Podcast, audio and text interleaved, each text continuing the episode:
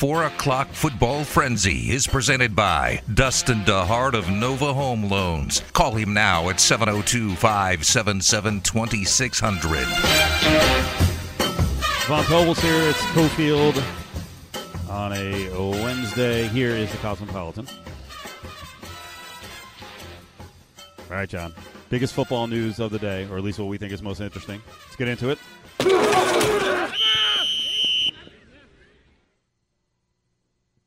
JVT, what do you think, Aaron Rodgers celebrating the Bucks and Giannis? He's coming back.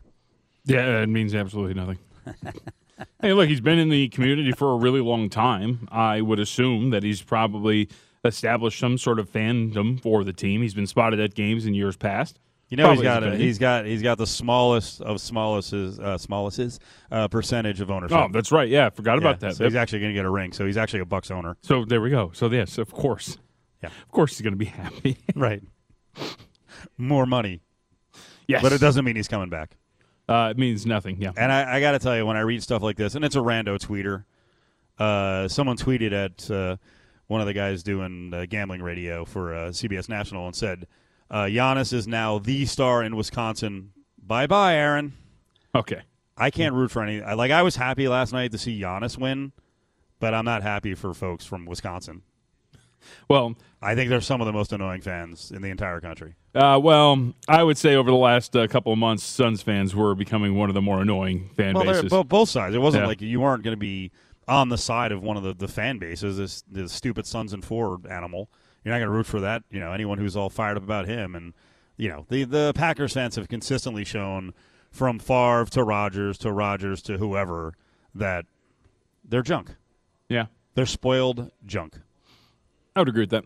And, and uh, I would also say that when you look at this from the perspective of being the biggest star in that state and in Milwaukee, Right. um, I love NBA. It's not- bas- come on, uh, as much as the next Keep guy. going. You love NBA, but I love the NBA. Absolutely. But there is no shot that Giannis Antetokounmpo is becoming going to become a bigger star than the quarterback of the Green Bay Packers. Never, ever, ever, Just stop. never will not happen. So ridiculous. So uh, one of the interesting notes that uh, came out of the conversation earlier in the day, we should we should crunch some pads here. Thank you. We talked to Marcus Arroyo. Yeah, you did notice he said UNLV football is at eighty five percent, moving towards ninety percent vaccinated. That's kind of massive. Uh, I think Craig Thompson told the press box this morning that uh, seven schools are at 85% or higher. There's a lot more than seven schools in the conference. So I was thrilled to hear that uh, UNLV uh, has gotten cooperation. Most of the players are in, and that they learned their lesson from last year. You don't want to destroy your season by not taking this thing seriously. Yep, absolutely. I would completely agree, especially with the uh, the established parameter now with the Mountain West that it's uh, no longer delays. Nope. If you if you don't have enough players available, you forfeit. Do you like that? I do. Should that be the rule across all of college football and the NFL? I think it should. And this isn't mainly, and I don't think this is a strong arm kids to get a vaccine. I don't think about it from that angle. I just think about it as like, look, we have finite time here, okay? Yep. We are trying to get a season done. If you do not have the players available, because think about it too, the parameters in which like you don't have enough guys available at a position, like, you got to have a pretty big breakout if that's the case. We don't have time to move these things around. So if you don't have enough guys ready, you forfeit. End of story. We move on from there. I, I really like it. What do you think of the picks?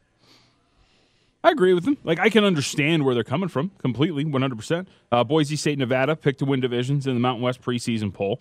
I think my like I can understand everything with Boise, but I do think that I don't know if people realize obviously the change that Boise is undergoing this year, right, with a brand new coaching staff and Andy Avalos and what that is going to look like for, for this offense, right? I do think there's some questions at quarterback. You know, Bachmeier as a quarterback has been up and down, and I know him and Sears got time and what that's going to look like because who's going to be the guy going forward. It's still going to be a very good team, but I don't know if they're going to be the dominant Boise unit of years past. So I do. Th- I I, think- wonder what's a, what that's going to be from a football perspective. I think they will be in their division. Uh, to me, the conference has changed a little bit. I think the West Division is just better, Oh, and and the that- battle between Reno and San Jose State I would have voted for San Jose State, give them a, a slight edge, but the battle between the Spartans and Reno is going to be ridiculous, and it's going to come down to defense, and that's where I think San Jose State has the edge. But the quarterbacks, the weapons, the speed on offense, it's off the charts. Yep. And uh, so you'll be happy to know then, Steve, you and I, uh, lockstep together. I wrote the Mountain West preview for VSIN, and uh, I picked San Jose State as my West representative. Why? They would have gotten my vote. Well, I think one, quarterback is very important. There's a lot of good quarterbacks in this conference, but you get quarterback play back. But I would agree with you. uh, Not only just the offense looks great, right? They have a lot of returning depth on offense. But I think what they're bringing back defensively is like Yep. low key pretty good Watch. here, man. They Like- have they have kids up on the front line. Fehoko, who's a smaller pass rusher, and Cade Hall is absolutely an NFL player, and he's like he's so physically big for this conference. He just rips people apart. Yep. Um, and they play with a nasty edge, like they're intimidating. Which I mean, think about it. San Jose State, like the the culture change and the talent level change. Uh, I will say that Reno's team. I mean, their offense, John. Mhm. I don't know why they ever run the ball, and they have two really good running backs. I, I feel like they could throw deep on every play and have a great chance to complete it. Uh, Romeo Doubs emerged last year as just unstoppable, and he wasn't in going into the year as the one. Yeah. They have another kid bigger than him. Like Doubs, it looks like he's like six three, six four out there. Uh, and then they've got another guy who's like pushing six five, and their tight end is a freaking monster. And Starkle is good. Starkle is a guy who might be on an NFL roster. I mean, there are people talking about Carson Strong being a top five quarterback in this draft coming up. So uh, it may be one of those games where, you know, if if San Jose State simply gets a couple of stops, they can win the game, but they have to get the stops. hmm And, and look, they do have to make the trip uh, up to Reno, right? San Jose State, and that'll probably be a game that very much decides what's going to happen in this division. Uh, Nevada's schedule, by the way, too, is a absolute bear. Like what they have to go through for, from a schedule in terms of non-con, the conference opponents that they face. A sneaky little slip-up spot against a team like Fresno State, who I I think actually might be pretty good this year. Very dangerous on offense, and Right. Ronnie Rivers is ridiculous. Their running back. Yep. So like, there's if you look, I just thought the thing that gave me the edge ultimately, I liked their defense a little bit better, and I thought the schedule was just a little bit more manageable for a team like San Jose State as opposed to Nevada. On the way back, Caleb Herring, uh, one of the voices of UNLV football, played quarterback for the Rebels. He'll give us his take on the votes. And by the way, UNLV did get the least amount of votes. They're picked for last in the division. Dustin DeHart of Nova Home Loans brings you the 4 o'clock football frenzy. Dial 702 577 2600 now. Home prices have never been higher, and interest rates have never been lower. Get your mortgage tune up today by calling 577 2600.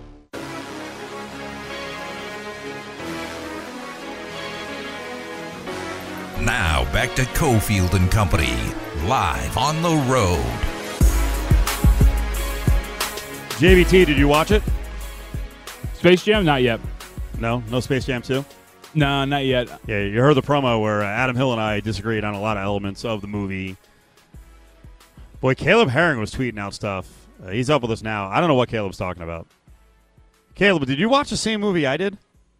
Space I Jam did. 2? I, I did. I did. I watched Space Jam too. I Why watched, were you annoyed? watched- Why were you annoyed by the beginning with LeBron? It, that's that was the same thing they did for Jordan in the first movie.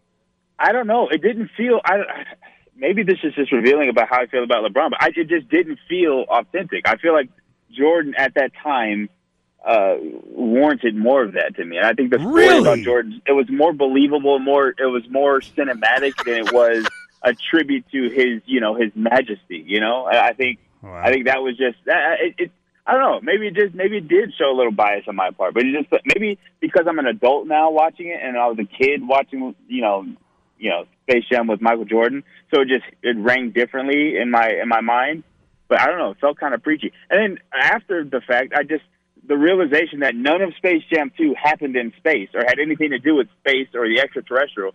That bothered me as well. There's a lot about the movie that bothered me, Well, I mean- and maybe I'm just an old grumpy guy. I mean, technically, Space Jam One didn't take place in space. Like there were aliens, but There were the- aliens, But right? the actual It- it jam, sense. the Was jam the game was the game at was the game at Moron Mountain or not? It wasn't. No, It was that. It, I, I think uh, at Moron Mountain was the idea that the, the, the player Michael Jordan was going to be taken to space as a slave on Moron Mountain, Yeah. and so oh, space Oh, wow. made sense. Like it was a space jam, like you know. But now it's like it's a tech jam. It's a it's a internet jam. I don't know what you want to call it, but it wasn't space jam. I don't know. Sounds So how do weird, you, so how do you rank them? How do you rank them? Two over one or So- one over two? Oh, the original was definitely better. I, I Oh, definitely wow. appreciate the original way more. I think the the Looney Tunes, for one, were more authentically Looney Tunes and got to shine on the stage more than you know Michael Jordan did. Where you know the quips by Bugs Bunny, the Lola Bunny, and all you know all the uh, "Don't ever call me doll." Those lines that are memorable to me were a part of the the first one. I don't think the second one had that for the Looney Tunes side. So I would I would rank the first Space Jam better. Yeah, I agree that one was better than two, but I think uh, it was not LeBron's fault. LeBron is a much better actor than MJ, but the writers let down LeBron, so it's their fault. I will always deflect and defend LeBron. Uh, you know, a lot of I think, LeBron's even though I think one is better than two. Keep going. I, I think having, I think, I think they could have had a lot more of EJ uh, on the sideline, Brock. That would that was a, a cool element that two had that one didn't. Um, so uh, there's a lot. There's a lot. I think the comedy aspect of one to me was more. Uh, I think it was it was funnier. uh that the, the lines didn't fall flat as often in the first one. But Uh, I mean, we'll see. Two two things. One, I would say that MJ acted very well when he was whiffing and striking out in the baseball scene in Space Jam One. Oh, that yeah. looked really Oh, yeah. authentic. Uh, and two, um, uh, my question would be like when you were looking at the game and like the characters themselves and everybody that took part in this. Did you get to see a lot of footage of the basketball players who got their power stolen? Because for me, Space Jam 1, part of the highlight was like watching Charles Barkley and the like just like flounder around on the court and have no idea how to like drink water and like did you get any of that? No, I, I did, and that that I think is a part of it. I think the, the the the greatness of the first one. There was so much in that movie to to kind of sink your teeth into, where these players got their power stolen and didn't know how. They didn't know what was going on, and to watch these great, you know, Larry Johnson, Charles Barkley, uh, Muggsy Bogues not be able to play basketball um, because of it was was a, a different element. It added texture to the plot of the story, and I, I think that was that was you know the fact that they stole their powers and it was kind of conniving and sneaky like that. It was I think that added layers to it. I, the first one was just better. There's just a lot more texture to it. Charles Barkley, the scene with you ain't you be gone, wannabe. Be be gone. That was one of my like those lines. I, I love that about the first Space Jam, and it, I didn't get it in Space Jam two, and I I was thoroughly disappointed. Um, but I guess the point is, my kid loved it, um, so that was important. I, it's, it's for his generation. It wasn't for me, I guess. The next generation of Space Jam, but I prefer the original. Movie critic, football expert, NBA experts. Caleb Herring bringing the pop and sizzle to Cofield and Company here on a Wednesday. Uh, do we put the asterisk on the latest title winner in the NBA? Do we downgrade the Bucks even though they won the title? No, I don't. good, I, good. I don't, and I, I think it's for a lot of reasons. For Giannis personally, I think his decision to stay in Milwaukee, where there were so many, you know, talking heads and takes where he should go somewhere else and demand, you know, to chase a ring, and he's never going to do it in Milwaukee because the market's too small and they won't attract the big time free agent that he needs. Well, I don't need him. Here we go. I won a championship without it, and look at your your crippled and hobbled team over there in the Nets that because of injury couldn't perform, and that's a part of the that's a part of the, the the climb to the top, right? Having to not only have the roster you need, but to have a healthy roster at the end. So I don't put an asterisk next to it. I I take into account that he took on the team that bounced him, that we all criticized him for losing two four one last season. Um, and he came out and, and took that team on and, and basically handled business all throughout the postseason. So, um, and then him, he himself, Giannis, overcoming injury with that with that knee injury, it could have been way worse. So, I think all things being considered, th- there's no asterisk next to this championship. I think they climbed the hill that was in front of them to climb. Um, it wasn't riddled with injuries like you know maybe the Western Conference was. If you look at the Suns' trip to the finals, uh, it wasn't as bad there. Um, but I don't want to put an asterisk to it. The, the things that happened were natural to the game of basketball, and they came out on top. So uh, kudos to Giannis and the Bucks for building up a team the right way and doing the hard work and, and, and coming out with the with the hardware. Caleb, the other side of it, you get Chris Paul, of course, losing uh, at the at the peak, somewhere he has tried to get to for so long, and he has a 2-0 series lead, and he can't he cannot capitalize on it. Do you want Chris Paul in the Los Angeles Lakers? Ari is so down on Chris Paul, he wants to get rid of him for a third round pick, even though there's only two rounds in the draft. Wow, I, that's that's deep. Uh, I I don't I don't think I'm honestly that interested in having Chris Paul on this Lakers team as it's constructed, and it's because of the way that LeBron James is so ball dominant. And you saw kind of the what, what a, example because Chris Paul is a ball dominant player, and that's when he's at his best he's manipulating the offense with the ball in his hand, and that's also when LeBron James is at his best. So both of those players existing on the same roster is just very difficult. It's sort of like uh, when Russell Westbrook and James Harden tried to coexist. It just you take away from each of your stars and get a lesser version of them. Add to that, on top of that, uh, that Chris Paul is aging rapidly, and he's this year is an anomaly in that he finished the season without being injured on the sideline. Seems like every year he's dealing with some kind of injury where he's he's in, in crunch time missing because he's unavailable, and he's an aging star as LeBron is. So I don't think uh, going after Chris Paul and, and adding him to this roster helps long term for the Lakers. I think you get some immediate gratification, but um, I'm not a fan of that. As you know, Steve, from my rant on the show before, I'm not in a I'm not a big fan of chasing after stardom for that immediate gratification. I'd rather build, you know, play for the long game and build up a roster um, and, and go after some young, capable talent than than spend more uh, equity on a uh, an aging star like Chris Paul. So we got the uh, football media days going on right now for the Mountain West Conference here at the Cosmopolitan. I'm talking football now with Caleb Herring. So the votes are in. Uh, you know, picks in both of the divisions. Do you have a bigger problem with Boise or Reno being picked as the respective winner of their divisions? There's an answer here that I'm going to say as a fan and as a, an alumni of UNLV. I have a bigger problem with Reno um, personally. Um, as you know, professionally and, and as an analyst of the game, I, I honestly would say there's a bigger question mark over uh, over Boise State. With I think uh, JVT was talking about earlier the turnaround that they're going through with the transition of a new coach. I think that's an underrated transition at the college level um, that is, is very hard to overcome when you talk about new systems and learning. You don't really know if you're going to get the full potential of the talent that you do have. Boise State may have more talent on their roster and more depth on both sides of the ball, but that transition is, I think, a bigger factor than most will give it credit for. So, um, I actually do agree more. I would, I would, I would say I agree more with the the Wolfpack being the pick um, because of the, the strength of their offense alone. I think they what they were able to do with Carson Strong and, and Romeo Doubs last year, um, a thousand yard receiver. I, I mean, NFL prospect for sure coming into this season uh, for both of them at their respective positions.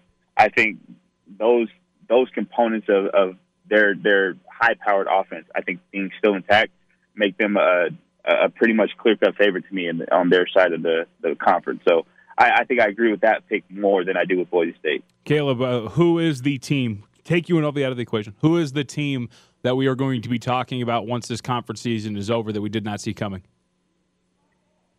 It's tough because I think if, if you really look hard enough, I think you see it coming. Fresno State has the potential to be that team. I think with figuring out their quarterback situation and actually having a, a defined starter at the beginning of a season. I mean, remember last year they were kind of going back and forth between quarterbacks. Um, and then with Ronnie Rivers returning, I think a kind of a throwback style of play where the run game is probably the primary op- option on their offense. If they can uh, manage some some good defense in some of these games, they can win a lot of close games. They have a formula to winning. If you know Haener takes that next step at quarterback, and if Ronnie Rivers uh, continues to be the, the NFL caliber running back that he is, along with some NFL talent on the offensive line. Um, so I, I think they could be considered a sleeper. But if you really look at it, I think they, they, they, they should be getting a little bit more respect. And the West is a, a tough side of the division. I mean, they, you talk about UNLV getting the short end of the stick with, with the division, the way things are lining up for them. That's a tough division. So you can understand why Fresno will be, you know, not in the top two on that side. But I think they could creep up into the conversation late and being contender for the conference title if they manage the game properly and, and perform to their capability. Uh, national news on uh, name, image, likeness. We have updates every single week. I thought this one was real interesting. I kind of question why he mentioned it, but uh, Nick Saban talking about his new quarterback, Bryce Young, the kid out of Southern California, Mater Dei, former USC commit, saying that he's approaching seven figures in NIL money. What do you think of that? I, I think it's genius by Nick Saban is what I think of it. I think there's no way for us to fact check this. I, I, I mean, we're not going to get his personal finances. We're not going to be looking at these guys' tax returns to see what they're making or anything like that. But Nick Saban essentially said to everybody out there, if you are a top recruit and you want to maximize your NIL earnings, then come to Alabama because a guy that's not even played a down our brand is big enough to supersede the fact that he hasn't played before, and now he's making almost seven figures. It's genius. It's it's playing the game. I, and Nick Saban being ahead of everybody else on this, who kind of resisted and fought it coming, being ready with this, loaded, locked and loaded to to shoot this out to the media. This is definitely strategic by Nick Saban to say that. I think some of his other you know comments about the the the fair uh, playing field and, and things like that are, are valid. And some of the things he says about players, you know, not having equal opportunity at uh, the bidding war, I think he mentioned between top schools, that's always existed in other formats other than, you know, compensation. Um, so he's always benefited from that at Alabama. But this is a way to be ahead of the curve as far as publicizing your NIL uh, model or the way that your players are benefiting from the NIL over other players because that is gold. You, I mean, that's a recruiting tool. And he just, everybody heard that. And now you're thinking if you're a top quarterback, well, I can become a millionaire just by going and playing quarterback at or committing to Alabama. It's genius. I, I, I mean, it, ball game set right there. Nick Saban's going to get the best quarterback for the next ten years. Saban gets it. He's player friendly. He's changed with the times. I don't know that I can say the same about Mike Leach. What do you think about what he said about NIL that uh, players should only get their money after they graduate? I think it's funny to, to kind of play with that because as as I guess a branding mechanism for let's say a, a company, an outside company, I, contract in- incentives are things that have been around for for NBA players. It's a certain amount of points. It's winning the MVP or winning a title, making the playoffs, things like that. So, what do you do as a collegiate, you know, to guarantee that you're going to get your your end of the bargain, so to speak, if you're an endorsement company. I mean, you you basically guarantee that they're going to be there for the life of you know a, a four year degree or for four years of play. So, or until they graduate, at least maybe three years. So, I mean, in that way, I see maybe it could be a possibility that that could be a, a sort of a contract uh, incentive for for players. I don't know if the goal of keeping players in college, which would I, I assume would would be what Mike Leach was hitting at here, to keep players around longer. I don't think that's necessarily um, something that you want to be trying to manipulate. But if the player chooses that, hey, I'm, I'm a career college player, or I'm going to make my my best in life in college, i.e., Johnny Manziel, for instance, where his college career could have been the most lucrative of all time had this been, you know, a rule back then, and the, you know the post college career not so much. But I think this could have been something like that. A guy could make a, a career out of being a college athlete and be set for the rest of his life. So, I mean, it, it could be something that maybe people play around with, and then at the end of it, you incentivize getting a degree, so you have something to fall back on. Uh, should you not? Which is kind of a thing that most people do once they reach the NFL anyway. Now, a lot of players that are in the NFL go back and get their degree after. This is just a way to make sure that maybe you know players get their degree in the meantime instead of putting it on hold there for five or six years down the road. I don't know. That's a that's an optimistic spin on it. It's kind of off the wall, as is everything Mike Leach says. But I mean, who knows? This is the Wild West we're playing in. It could become somebody's uh, prerogative to incentivize staying through the life your degree, and maybe maybe that could be for the best. Who knows? Uh, Caleb, you're a lot nicer uh, than I expected out of that because I thought it was trash for Mike Leach. So how about this? how about this, buddy? Uh, you don't get the money from your contract until you fulfill it and you don't get to leave your school, right? You have to sit there and fulfill your contract as a coach. We see this all the time from coaches. And Leach, it's funny, like I know he gets like the hey, this guy talks about aliens and Bigfoot. I think he's kind of a garbage dude. Bingo. Yeah, and I think when you look at the way that he has talked about his players in the past, in terms of calling them quitters or whatever it is, every time they lose a game, it's the player's fault. It's never his. The fact that he wants to withhold money from them until they graduate, but he can up and leave a job if he wants if something better comes along.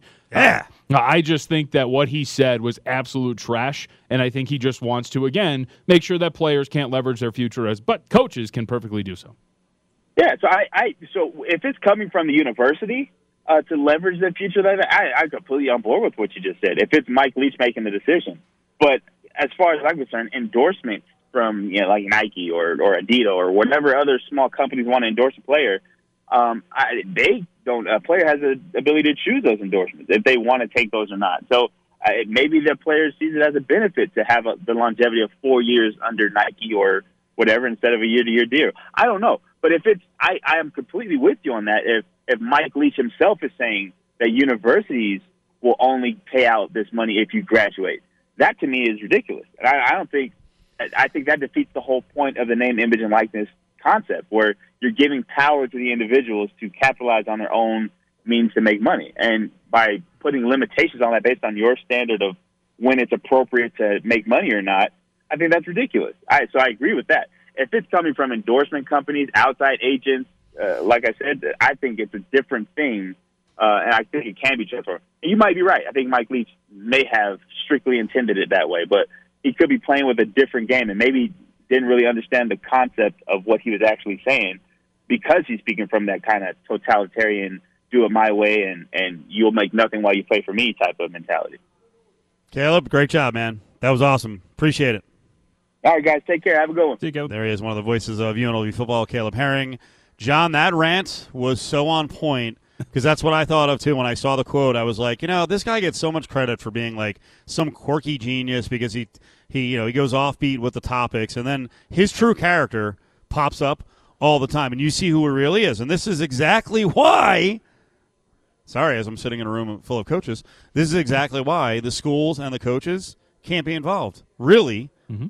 In NIL because they would block stuff, and there are too many coaches who are more about themselves than about the players. Yep. And, And- the other thing is, I to me, Mike Leach would be so easy to recruit against. Yes. He's got so many red flags. I mean, I'll throw on top of that, um, you know, talk about African American players going to Mississippi, you know, and obviously I know he's at Mississippi State, but that state, and then the way he acts, I, I don't know how he gets guys. Yep, I completely agree. I've, I've never really liked him. He has always been the, the player's fault, not mine type of guy whenever it comes to losses. And little things like this shine through when it comes to giving the players a little bit of a piece of the pie. And the coaches have always annoyed me with that. I can go wherever I want, whenever I want. But you as a player, oh, get paid? Oh, you lose me at that. I can't have that. Want to be part of the show? Tweet at Steve Cofield or call 702 364 1100.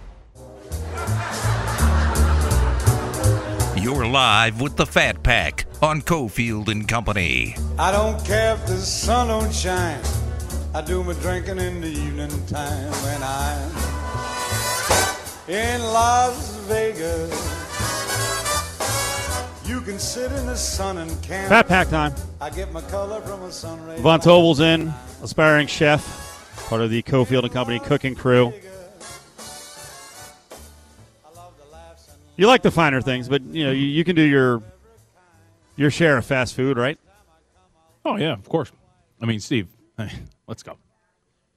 my body's uh, my body is a dojo, but uh, Oh. the doors are open. I was going to say your body's not a temple. Uh, Giannis last night, his first choice Um, first off, Chick Fil A. uh, first off, Steve, Yes, He won a championship. It was la- It was not last night. It was this morning. Um, the man did not sleep. So Oh, he, really? Yeah, no. He actually he did an IG live Instagram for those who don't know. Um, at least that's what the kids say. And he had the MVP trophy, the Larry O'Brien trophy, with him in the car. Uh, during the broadcast, he also admitted that he stole the trophy from the team and did not ask. So I wonder if there's actually some truth to that.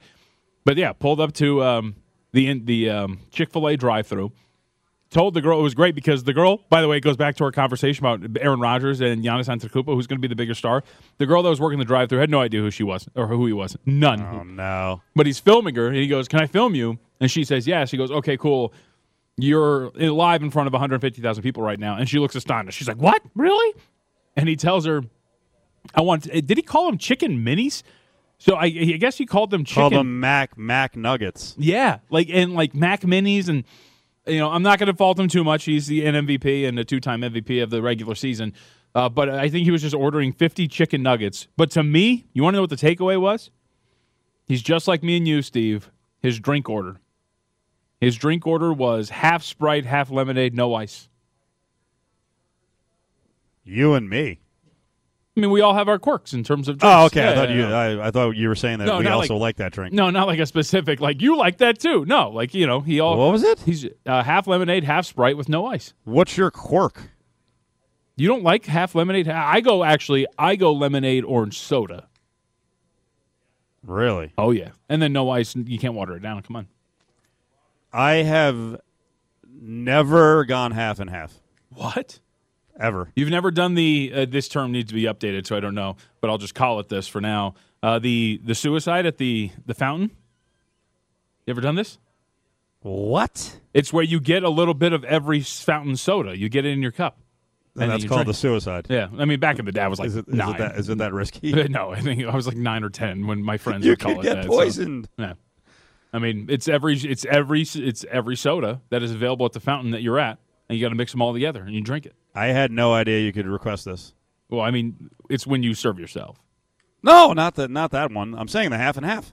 Oh well, yeah. I mean, I think you can. It's Chick Fil A. I didn't know that. I mean, they'll bend over backwards for That's a good point. They are nice people. right? And then when you see people are walking up to his car and screaming Giannis, like you're like, hey, this guy's kind of important. Maybe we should She has no idea. probably act like well, and like you said, he ordered the 50 Mac Minis, and he goes, not 51, not 49. I want 50. That's exactly how he ordered. Oh, wow. And she's kind of just like, okay, and she types in something on the menu. Like I don't know what he eventually got, but yeah, the Mac, the the, the order was different. I think he just wanted chicken nuggets.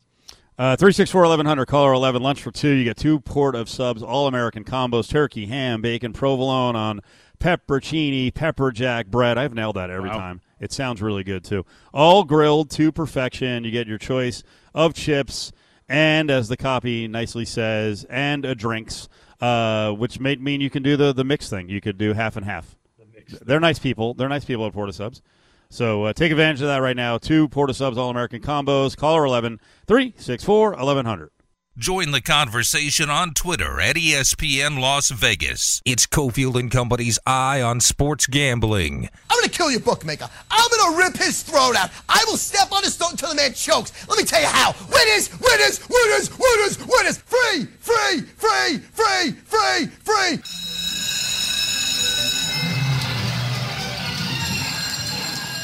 All right, John, let's get into a little bit of the uh, British Open recap and also look ahead to the expansion draft tonight. Our gambling expert on Wednesdays is Brian Blessing over at K Shop, uh, internationally on Sirius XM Channel 204. Brian, how you doing, buddy? Hey, uh, good to see you, Steve, or hear you, Steve. John, how you guys doing? We're good. We're good. Uh, I expected to see you Sunday, the Saturday, and the Sunday overnight into the morning, but I, I whatever happened to the invite to the big British Open viewing deal?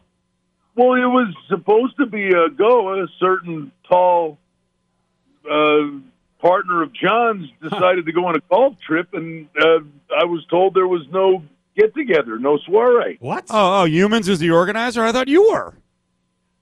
I I used to be, then he took it over, but no, he made it sound like there was nothing going on. He went out of town. Oh God. He just didn't want to miss out on the party. That's what it was. He's like, nah, nothing's happening. Just uh, yeah, yeah. I'm not Well, here. we had our, had our golf pool going, and, and I was in co- competition with him. I I was, you know, certainly I was laser focused on the Open and happy to be home the way it turned out. So it was fun. Unbelievable. All right. Why were you happy? Uh, did you have Morikawa? Uh, well, they you know, you draft the team thing. We had a our team was good. We had uh, Louis, and I, I could tell my grandchildren a story that Sergio Garcia actually came through for somebody. I had Sergio Viktor Hovland shot sixty six on Sunday, and the guy that actually uh, helped us win the doggone thing, we had Mackenzie Hughes. We got him with our last pick of the draft. Wow. How good is Morikawa going to be? I mean, obviously the numbers he's putting up here, winning two majors before he's 25. How good is he going to be? it's like anything, Steve. You sit here, two majors at 24. You know, we saw Spieth do the same thing. We saw Rory do the same thing. Uh, then we saw Spieth go through travails, and Rory's got a drought going on now. There's no reason to say something like that's going to happen to him. He's an incredible ball striker. You know, sustaining it, it you know, he's young and fearless, and you know, I, there's every reason to think he's going to win a boatload more. But you know, it's not easy to win majors, but he certainly seems to be on the right track. Brian, am I am I wrong? Because look, I haven't been watching golf as long as you have, but I, I can unequivocally say that that for me was the single greatest golf performance I have personally watched. Like it, because the way how dominant he was with his irons, the putt shots that he, the, the putts that he was hitting, getting up and down in key situations. He didn't three putt the entire tournament, Brian. Like for me, from start to finish, that was one of the best performances I have personally ever seen. Am I wrong in thinking that? Like just watching it, that was that was incredible what Morikawa did for that tournament. Uh, Okay, I'm not gonna, I'm not taking away any from anything he did. And yes, it was phenomenal. And where he won the tournament, his ball striking is always spot on. Mm-hmm. But it was his putting, where he uses two different grips, and sometimes his putting gets sketchy. But he made clutch 20 footers to save par, a clutch birdie when Spieth was coming at him. His putter won him the tournament. The one thing I would say, John, and not to go nuts over the top about it because it was great, but that was a weird British Open. It was 70 and sunny hmm. all four days. the wind condition was the exact same wind condition all four days. He just it fit him. He you know he played the same thing. Everything else, everybody else had to play. I wouldn't go bananas about it because it was not really a true open because the conditions were not that big a factor. When it comes to Spieth, is he sticking around for a good while now, or do you think that we're going to see this again from him, where he dips off of the uh, the top of the leaderboards frequently, as he did for what actually since that Open win, what 2017? Well, it's almost the same question you asked about Morikawa. I Yeah. mean, I've said this forever. If Tom Watson didn't get the putting yips, where for uh, 15 years he couldn't make a four footer to save his life, Tom Watson would have been the guy that went by Jack Nicklaus. He almost won the British Open when he was 60. I mean, he's that that great a ball striker. There's so many things, Steve, in the game of golf that it just it gets between your ears. It's more of a mental thing than anything. And you you watch Spieth and all the machinations he goes through. Right now, he's sorted it out, but I could see you know next year one little thing sets him off and and he gets goofy again. It's a tough game. Brian Blessing is with us. All right, Brian. I'm all fired up. You know, carve out some time tonight. Uh, I'm recording the NHL expansion draft. I want to watch it.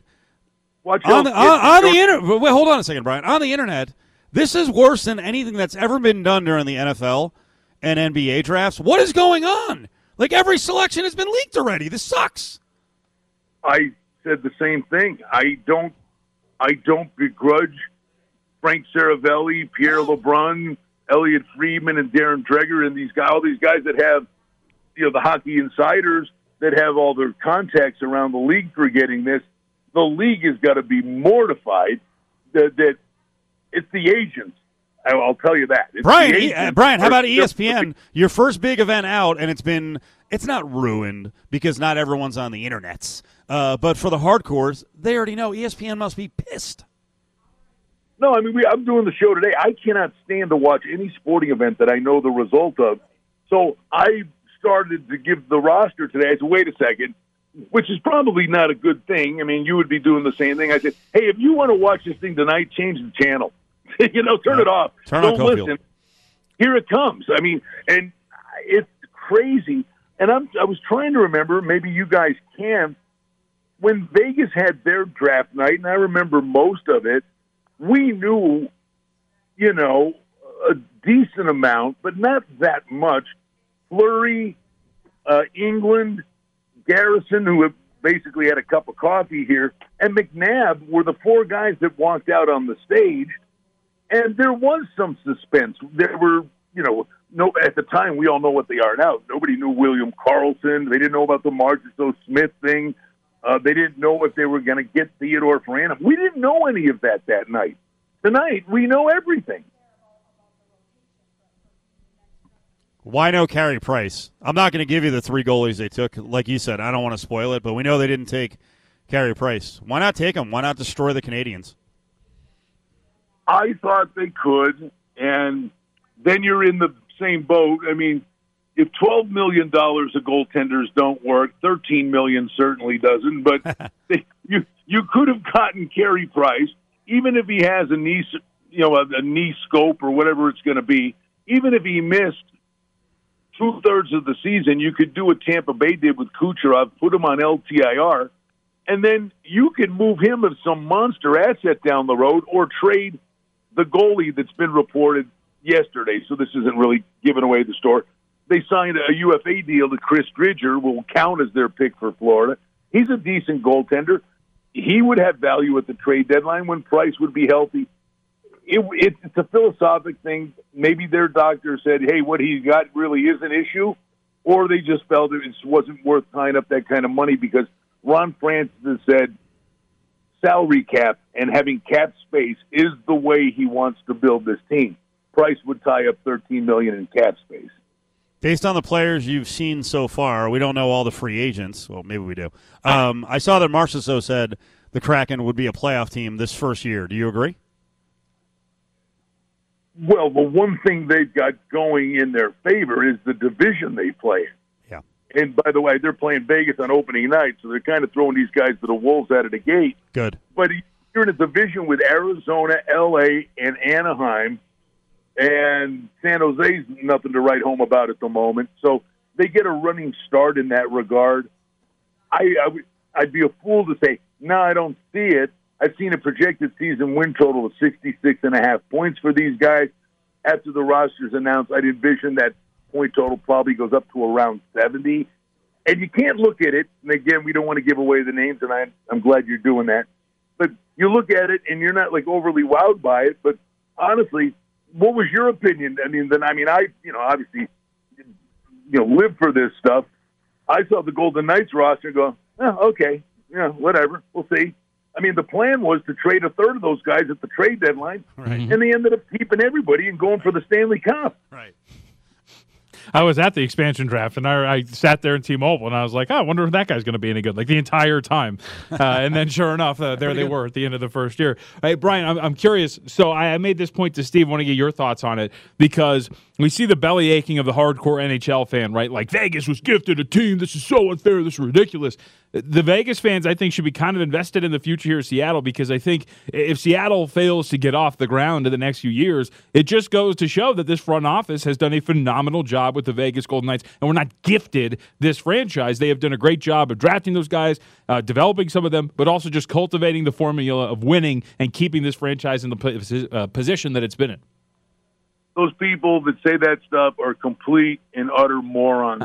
it's it's the bottom line is it wasn't that the NHL gifted Vegas anything. It's that upwards of a dozen general managers turned into a box of rocks overnight and made ridiculous deals and overvalued their own guys that they protected and gave up on guys that Vegas, McCrimmon, and McPhee targeted. Vegas earned everything they got. Seattle, I believe, will be okay. I, you know, it's hard to say. You're looking at something on paper.